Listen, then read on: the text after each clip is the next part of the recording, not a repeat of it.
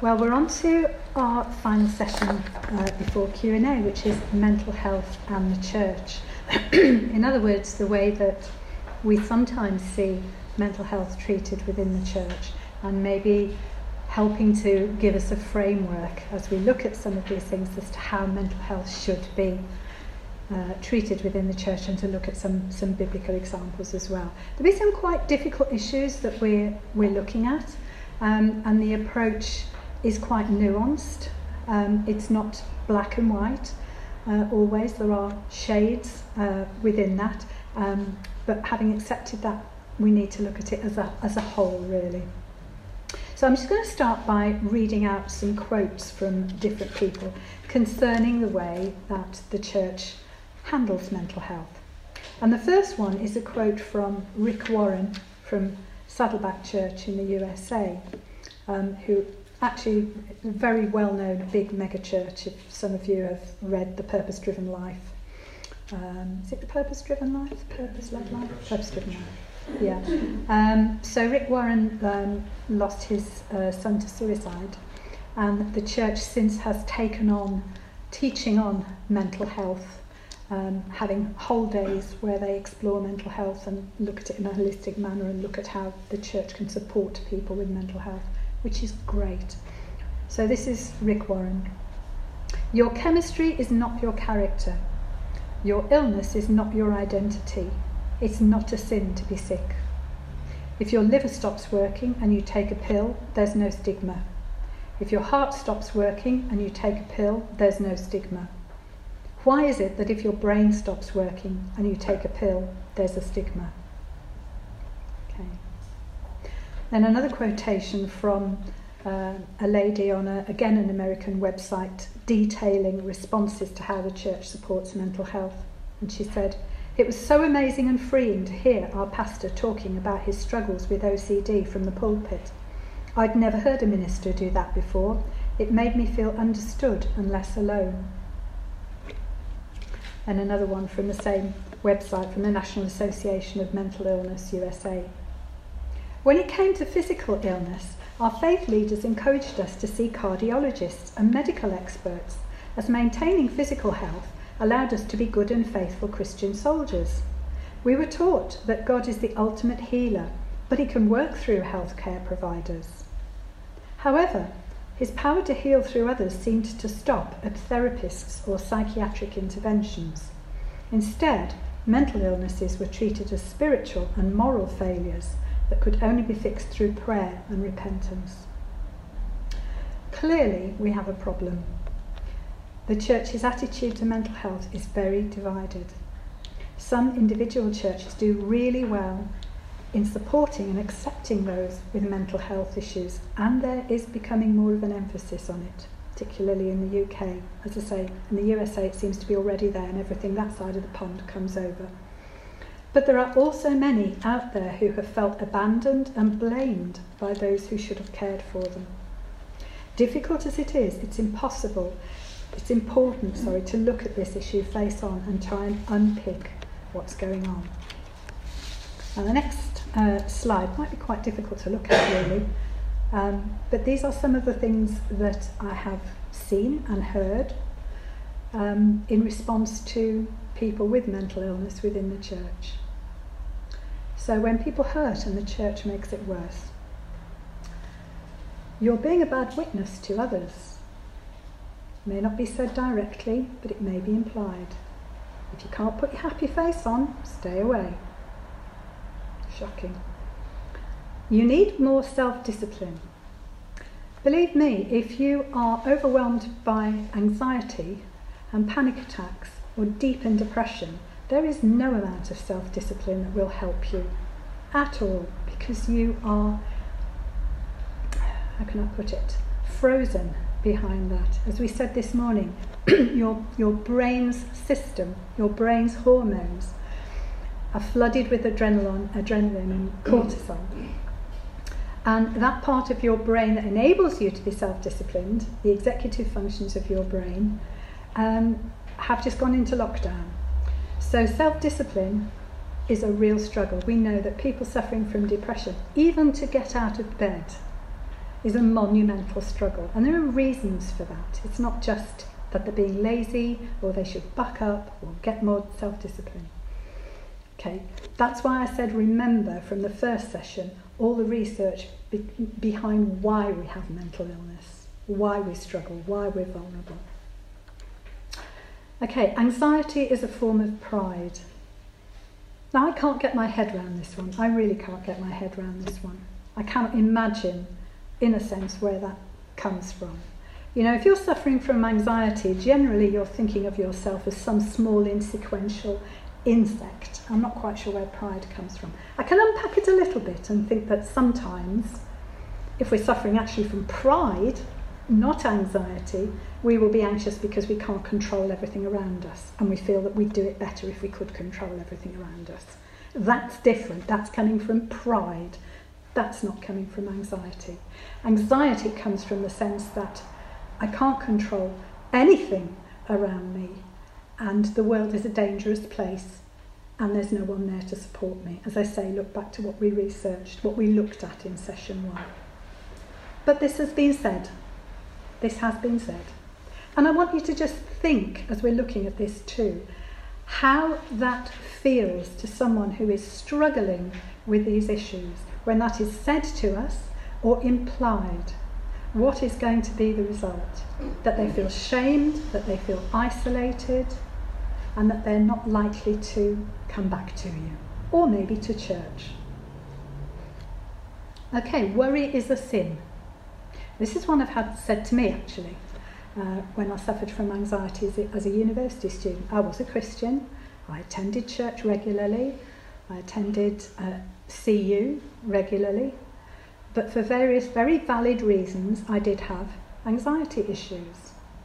Um, but this is what I was told. So, you know, just pray more. Uh, yeah, and again, you need to have more faith. well, if you're struggling with anxiety, the last thing you need is to then worry that you're committing a sin as a Christian. You're already worried about so many other things. Like, can I get my work in in time? Can I do it? Can I this? Can I that? Now I have to worry about it being a sin and that I don't have enough faith. Um, depression is self absorption. Well, when you're depressed, you can't actually see anything outside of yourself. It's not self absorption, but it's simply you are in that world and you can't get out of that world. And telling someone who is depressed that they are self absorbed, again, does the same sort of thing. It closes the door to any further help or any further conversation. So, I believe that most of these statements do not come from a complete lack of care. I, I don't believe that.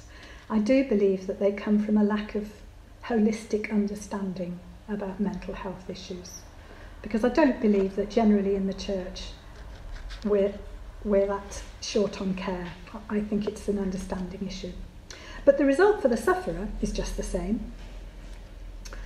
So I want to unpack these a little bit, and again, this might be difficult to hear, but behind these kind of judgments are sometimes theological positions. So, prosperity theology and word of faith proponents might see the mental health sufferer as lacking in faith or harbouring hidden sin. Because if God's favour rested on him, he should be prospering. So, what's going on in your life then? Something must be. You need to exercise your faith.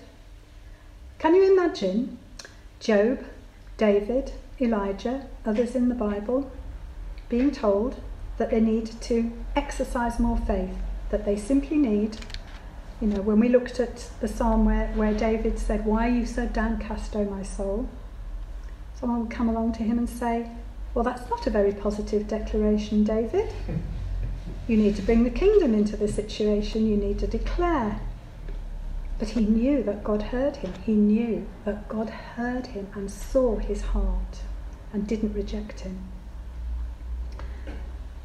So the onus then if someone is in that situation being told you're not being healed yet because you lack faith or you're harbouring hidden sin, what happens is the onus for that person's healing flips onto the sufferer, not God. Do you see that? He needs to sort his faith and sin issues out, or God can do nothing for him. God's hands are tied by our mental health suffering. Does that sound right? No. Where is the sovereignty of God there?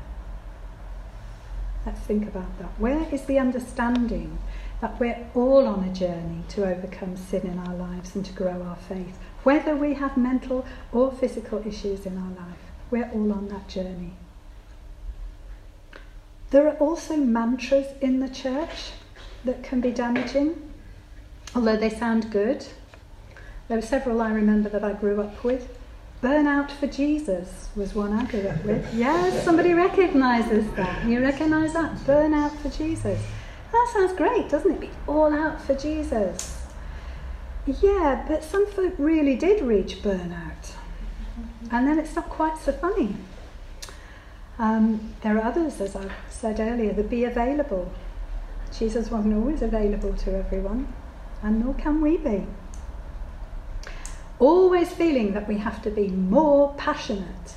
Can I just check my passion barometer? How passionate am I? Oh dear, I need to be more passionate. How do I become more passionate? I don't think there's a directive in the Bible that tells us to be more passionate. I'm not sure there is, I haven't found it. Be 100% available to all is a recipe for stress and burnout.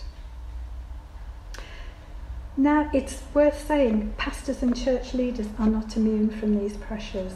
So, those of you in church ministry and those of you who have been, as we have, know this. Um, if anything, the pressure on them is greater. Actually, if you didn't know it, church ministry is listed among one of the top jobs for stress. Did you know that? Yeah, it is. Yeah. I, re- I remember quite clearly um, when I worked with one of the missionary organisations in London, I worked with a lady whose father had been a Baptist minister. And she said, Oh, people used to ask him quite regularly, you know, what's the, um, you know, what do you need to be a church minister? You know, what's the prerequisite to, to be a minister? And he would say, How much can you take? My goodness, that's not what I expected to hear. How much can you take? It says a lot. So, added to the pressures, internally or actually, to be 24 7 available, are the expectations on today's church leaders that they also be CEOs and business experts, um, that they be counselling and pastoral experts, that they be financial experts, that they be teaching and preaching experts, and basically be Superman or super Christian. We need to lay those down. We need to realise that our pastors and ministers are human. They're called by God, but they're human. And it feels to me as if what we need is a band of brothers mentality. Any of you are into the band of brothers, see, a band of brothers mentality where we allow body ministry where we support each other and we recognise the pastor's calling and the need for support and encouragement, um, but not put them on a pedestal and not have unrealistic expectations of them. Okay, sadly, and some of you may know this, since 2018 there have been at least three, three that I know of, high profile cases of pastor suicides in the, in the stateside megachurches. You know, what is going wrong? What is going on? We look at some of the statistics. This is from a Lifeway Research statistics, again from the States, uh, 2018. There are more statistics coming out of the States, as I say, at this present time. There's been less research done on uh, UK churches, as far as I'm aware. So 49 of pastors um, within the, um, the research body say that they rarely or never speak to their congregations about mental health. 65% of church going family members of those with mental health issues want their church to talk about it openly. Obviously, you'd understand why. And 27% of churches have a plan to assist families um, affected by mental illness. okay. It's as if the church is unsure or embarrassed to talk about mental health. but its congregations sure need it to. So um, let's look back at. No, hold on, I'm not, I'm going back. Let's look in our minds back at some of the statements in slide one, and I'm going to unpick them a little bit. Not all of them, but some of them. The first one is Is it due to sin? Is mental, are mental health issues due to sin? Okay, so I'm going to read this. So, physical and mental suffering came with the fall, look back at Genesis, and it will only end in heaven. Revelation 21:4, wipe every tear away. And then Jesus in John 16, in this world you will have tribulation, but be of good cheer, I have overcome the world. I want to just unpick Jesus' comments on the link between suffering and sin. This is obviously physical suffering, but we're including a holistic view of the body, Jewish thought, mental suffering as well. So, John 9 1 to 12 is the story of the man born blind at birth. Now, it's interesting that in this story, he does not come to Jesus. We're not quite sure what happened, whether Jesus just saw him in the crowd, picked him out, but there's no sense in which he came forward. Okay? That the disciples said, Who sinned? Was it this man who sinned, or was it his parents who sinned so that he was born blind? And Jesus said, Neither this man nor his parents sinned, but this happened so that the works of God might be displayed in him. Wow. Okay. Amazing. We'll unpack that a bit more. But we are not saying that mental or physical ill health is never a result of individual sin or our own actions. We can actually suffer from all kinds of physical ailments because we've neglected or abused our bodies, and the same can be said for our mental health. But in the church, the blame seems to be disproportionately allotted for mental health sufferers. Okay. I know that's not a black and white depiction, but we're looking at the Bible, that's what seems to come across, okay? I want to quote um, Spurgeon on mental health, mental health struggles, who's suffered himself from depression, um, had some fairly dreadful things happen to him in his life, so you can understand from that point of view. But Spurgeon has said, I would not blame all those who are much given to fear, for in some it is rather their disease than their sin, and more their misfortune than their guilt, their fault, apparently, sorry. Um, and in another quotation, which I haven't got here, he asks people to be compassionate and not judgmental towards those who fear and those who seem um, to be struggling mentally. Uh, so, what do we say? Spurgeon suffered from depression. Are we suggesting that he had in, individual sin issues they hadn't dealt with, as we all do? But if we're looking at it as a, you know, mental health as a result of individual sin, we need to bear in mind not only that biblical characters, as we'll see later, suffered with anxiety, depression, different things, but actually some of the giants of our faith that we esteem also suffered from depression. Are we saying it was because of sin or lack of faith in them?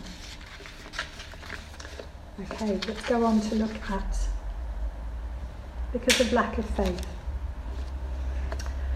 Right, sometimes from the Bible we know that healing seems to be due to faith. And Mark 5 is the woman with the issue of blood. And we know that Jesus said to her, Go in peace, your faith has made you well. Okay, so there's that link there. Sometimes faith isn't mentioned and we're going back in John 9 to the story of the man born blind. There's no indication that he came to Jesus, there's no mention of faith at all. Jesus simply said, This is um, so that the glory might, God's glory might come through. And then let's also consider that sometimes healing doesn't happen in this life. Sometimes people may be healed after, you know, a period of time, but sometimes people aren't healed. I know those of us who are older here probably have read um, the, I don't know if it's pronounced Joni or Johnny Eareckson book. Those who are younger may not know it. Who knows it here? Yeah, okay. So, th- so this was a young woman who, at the age of 17, became uh, paraplegic after a diving accident.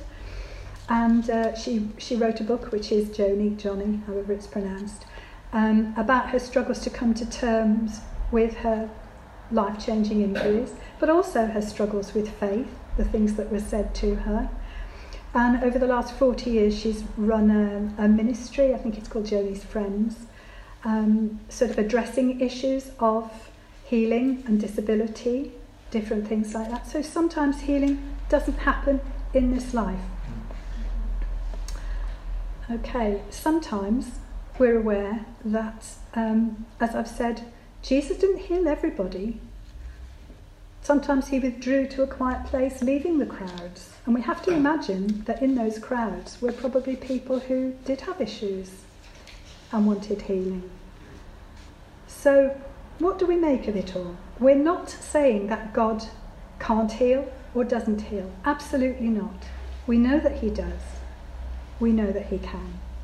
And not just physical issues, mental health issues. I know this is true. He is the great physician. However, suffering, both mental and physical, has a place in God's eternal purposes, hard as that is to hear. Let's think about Paul's thorn. Paul asked the Lord, I don't know how many times, to remove it. And God's response was, sorry, I've got it written down here. God's response was, My strength is sufficient for you. Okay, so what might be some of these eternal purposes? We can only guess we're not God. We can only go to what is revealed in the Bible. So, firstly, to reveal that the glory is His, not ours. And this is 2 Corinthians 4, verse 7 to 9. But we have this treasure, Holy Spirit, the life of God within us, in jars of clay to show that this all surpassing power is from God and not from us. Paul says, We are hard pressed on every side, but not crushed, perplexed, but not in despair, persecuted, but not abandoned, struck down, but not destroyed. Paul also suggests that his thorn was to draw him closer to God in dependence. It's an interesting one. But I think where we are weak, we are more dependent on God. We know. We know that we can't do things in our own natural strength. So, in many senses, it does draw us closer to Him. To be able to comfort others. 2 Corinthians 1 4. He comforts us in all our troubles so that we can comfort those in any trouble with the comfort we ourselves receive from God. And then finally, to share fellowship with the sufferings of Christ. Hebrews 4, verse 15. For we do not have a high priest who cannot be touched with the feeling of our infirmities. My goodness, don't we need to hear that and remind ourselves of that? But one who has been in all points tempted just as we are, yet without sin. Okay. So, we're going to move on to one of the thorniest ones. our mental health problems of the devil? Okay. Mental health issues, all mental health issues, are not of the devil, nor do they need demons casting out. However, mental health issues and demon oppression or possession are two different things, but they can overlap. We are not saying there is no such thing as demonic activity. We live in a world yet to be redeemed where the devil wanders about like a roaring lion looking for whom he may devour. Remember, though, that we don't live in Hollywood world. The devil is a defeated enemy, not equal with God. Don't take your ideas from Hollywood. His goal is to get us to doubt God's goodness, number one, just as in Genesis, and also to persuade um, that he doesn't exist. Um, take a look at the Screwtape letters, C.S. Lewis Screwtape letters. We also have the weapons to defeat him. Ephesians and James resist the devil and he will flee from you. Ephesians is um, the weapons of our spiritual warfare. We also have the indwelling Holy Spirit. Let me just remind you there can be but one king on the throne. A Christian cannot be possessed. Though we can be tempted, we can be oppressed. Okay.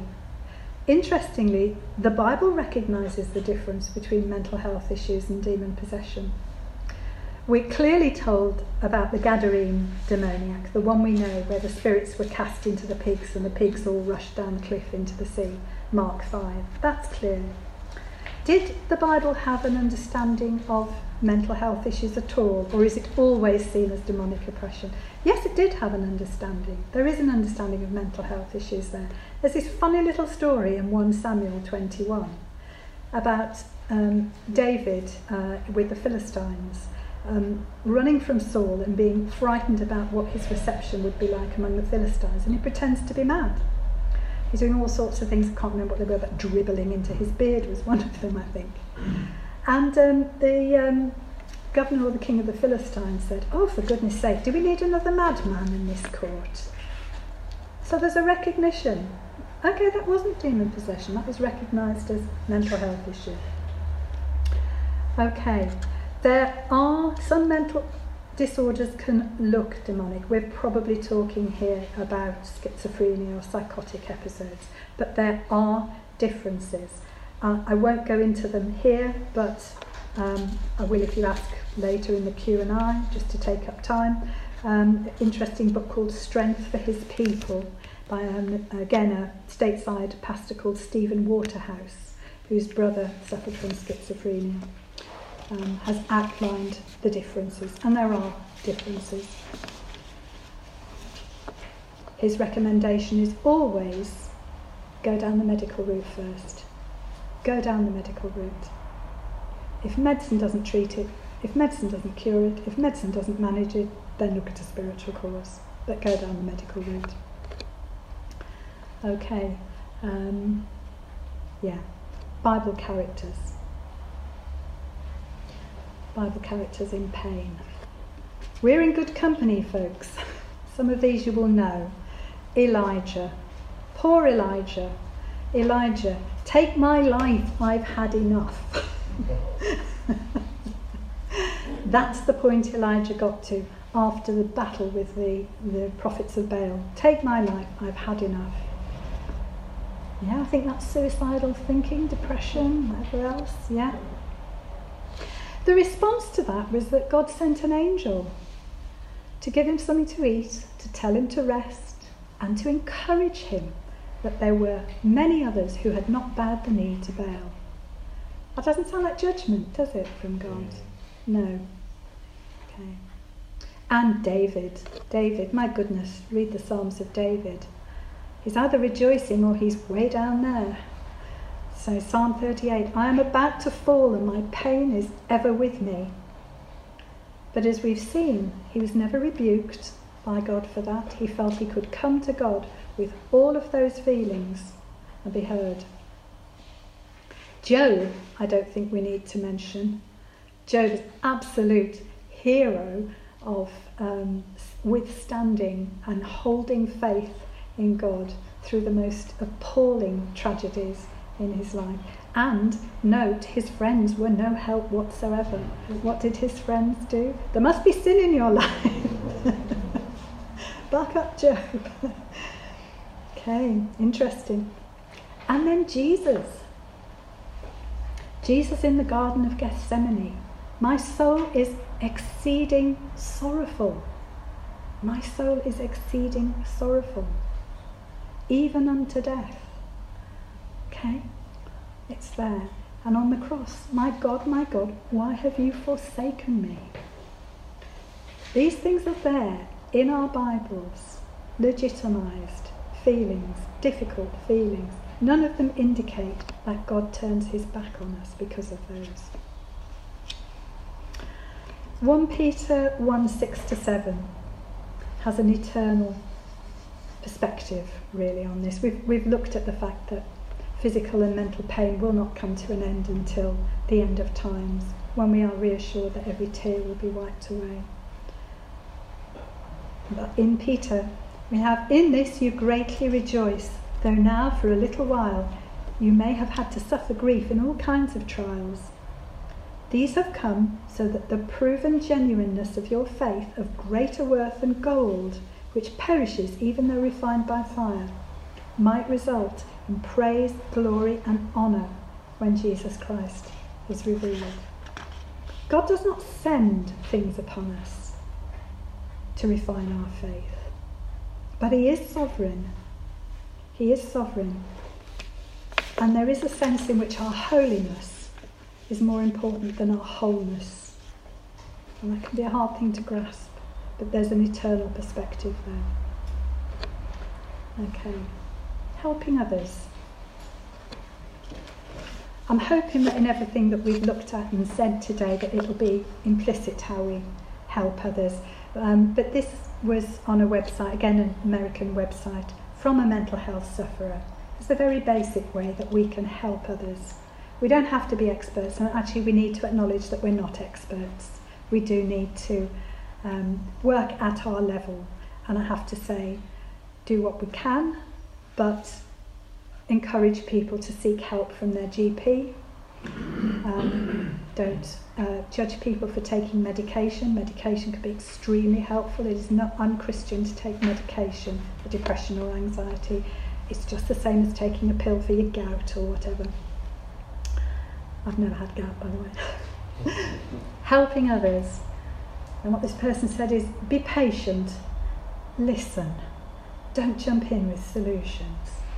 Just listen, hear their story. Actually need to pour out their story, they need to be heard. Do you know that actually being heard can be one of the most important things? You don't have to fix them, you don't have to bring a solution, but just to be heard. I think we know that as therapists. Sometimes people come for one session and you listen to them. At the end of the session, they'll say, Oh, I feel so much better. And they may never come again you think, well, I didn't do anything. You did, you heard, you listened. You didn't interpose your own stuff. Be caring, even if we want to push away. So, people who are suffering from particularly depression don't always want to connect with you, interact with you, and sometimes they can't. So, continue to be caring. That might be bringing them a meal, it might be like doing their shopping, it might be saying, Can I look after your garden? Can I look after your dog? be caring. People notice that. It says a lot. It says that you are a safe person and you're someone who they may talk to later. Ask what we need or what would be helpful. Ask them. Yeah? Don't assume you know, but ask, is there anything I can do? I'm here for you. Is there anything I can do? Okay? And then pray for us on your own or with us if we ask. Okay? So, again, you need to be invited into someone's space. Yeah? You actually do need to be invited into someone's story, into someone's pain, into someone's difficulty. And often that's through doing these things. Yeah? Sometimes our own anxiety causes us to want to bring solutions, fix people, Sometimes because we're anxious ourselves about their issue, it triggers something in us and we want to fix them because actually we want to know there's a fixing for us. No, just listen. That's so important. Pray for them on your own or with them if they ask. Okay. I'm just going to carry on to some links. This is important to, to say. As I've said, GP, we're not the experts, okay? And 999 or A&E in emergencies. And I'm talking here really about people who are suicidal or who you think might be, or people who actually confess to having suicidal thoughts. Um, to cope, you know, you're not going to be in that situation very often, but it's there. Counsellors, okay, the two links here are ACC, which is Association of Christian Counsellors, um, and there's lists on the website. And the other one is the organisation I used to belong to, which is the British Association of Counsellors and Psychotherapists. And these are all people who have trained and they are registered and accredited. So they've gone through significant training, they're under supervision, they're safe people to contact if they're on those lists. but again, with, with counsellors, you know, as with, as with anything, sometimes you have to try it out sometimes you have to go to someone and think, hmm, I'm not really connecting with that person. So try again, try someone else. Yeah, you have to connect with that person. Childline, which you all know. Mind. Mind has some really good stuff on the website. Um, Papyrus Hopeline is one that you. Does anybody know Papyrus? Of Papyrus? Okay, I did some training with Papyrus about two years ago, and it's prevention of young suicide. Um, so again, they have a helpline, what they call a hope line, um, which you can call. You can call actually if you are the relative or parent or carer or someone close to someone who is having suicidal thoughts and you need some help, you need some support. Um, they do a very, very good training if anybody's interested in that. Um, get self-help, your handouts are from that website. And that website's really good because you can download and print off a lot of stuff um, that's really, really helpful. And then the last one, the Mind and Soul Foundation, is a Christian organisation based in London. Again, there's lots of good stuff on their website. They also provide um, speakers um, run by a reverend, I think, who came out of HTB, has his own church in London, a psychiatrist and a psychologist, um, and coming at it from a Christian perspective. So there's lots of stuff on there, including sheets on a lot of the issues I've talked about today.